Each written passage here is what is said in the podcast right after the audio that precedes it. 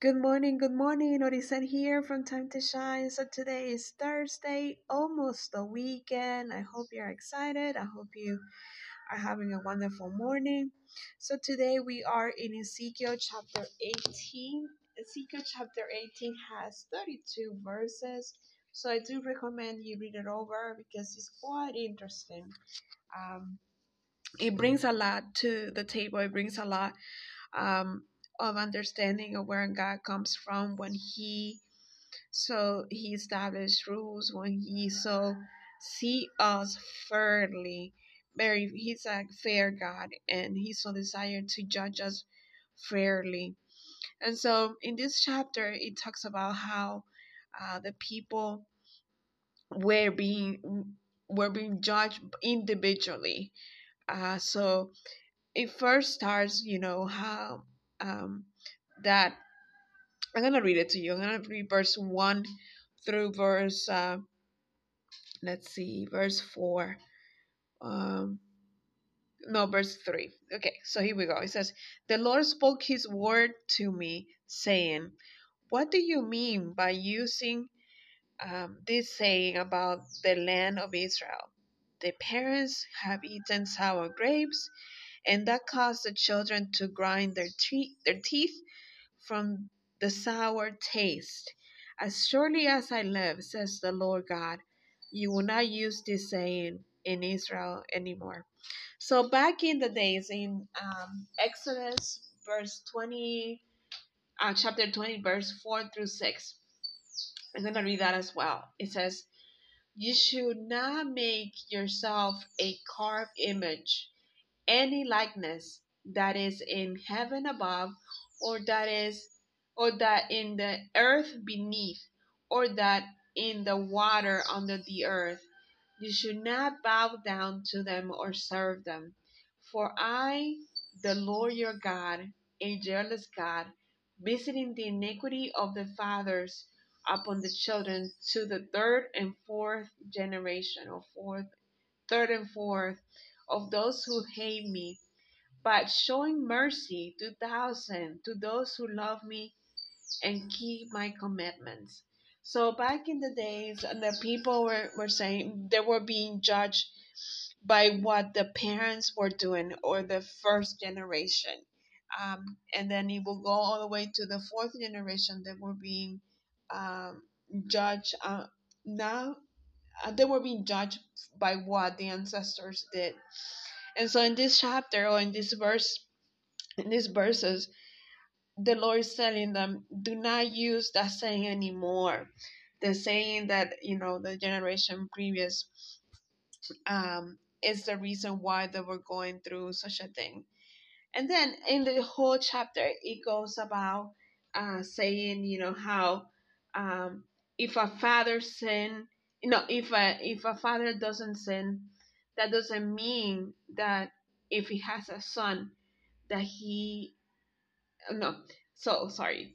The first one is uh, the first sample that it gives us is a father that doesn't sin, that is does good in the sight of God, and he goes on to to the to the son of that man, and the son of that man he sins, he's awful, he does bad things, and so the Lord judges him by what he's doing.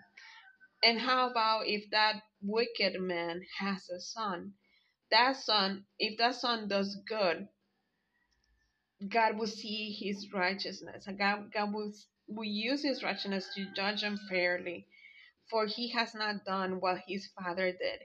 And he will not continue generations of um or his legacy will not continue to do the things that uh, will not continue to be judged by what his father did.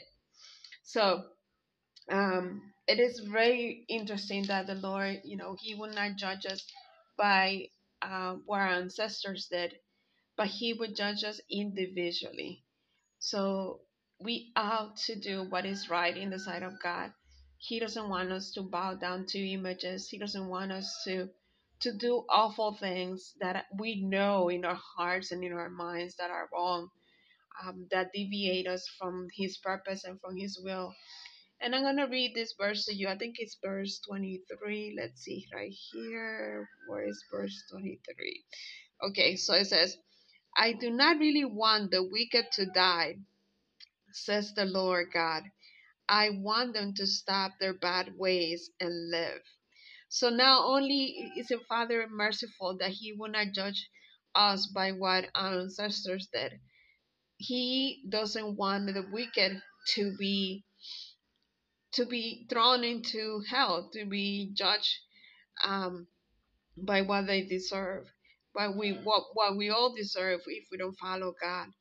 He wants the wicked to change, to change um, their ways and to stop sinning and to turn to the and face the Father who is righteous, who is holy, who is giving of mercy, who wants us to walk by him side by side so that we not judge the way that our sins deserve or what the way we live life. And so uh yeah, so that's saying that they started that the the grapes um, the children were grinding their teeth because of what their ancestors did.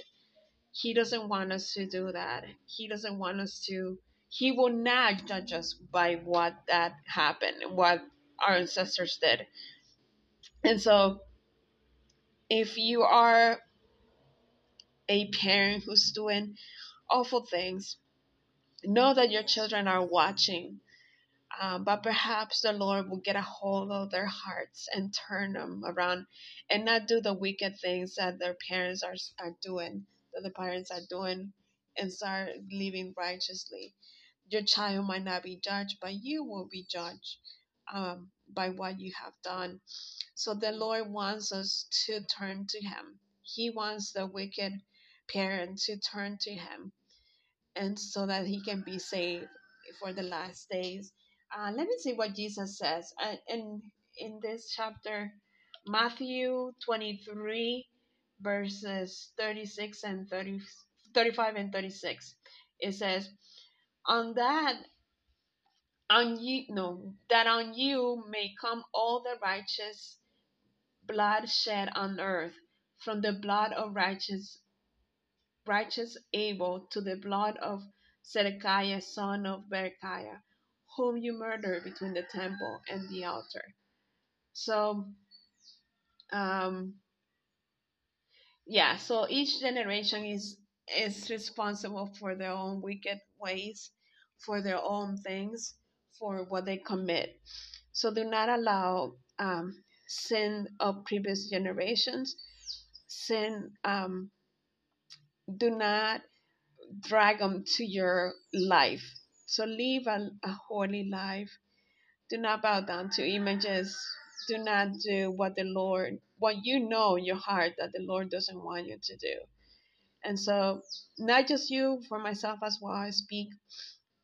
Um, I need to live a life that will leave a legacy and also will allow others to see the goodness of God, that He might not judge me by what I have, the sins that I have committed, for we all fall short of the glory of God, as it says in His Word. And so we need the redeeming blood of Jesus to bring us back to the Father, to cleanse us, to cover us, just as He passed by the doors in Egypt where His people were and they were saved in, in the Passover season. They were saved by the blood and the blood is the only thing that can save us. The blood of the Holy Son of God who came to die on the cross to, to set us free, to reunite us back to the Father.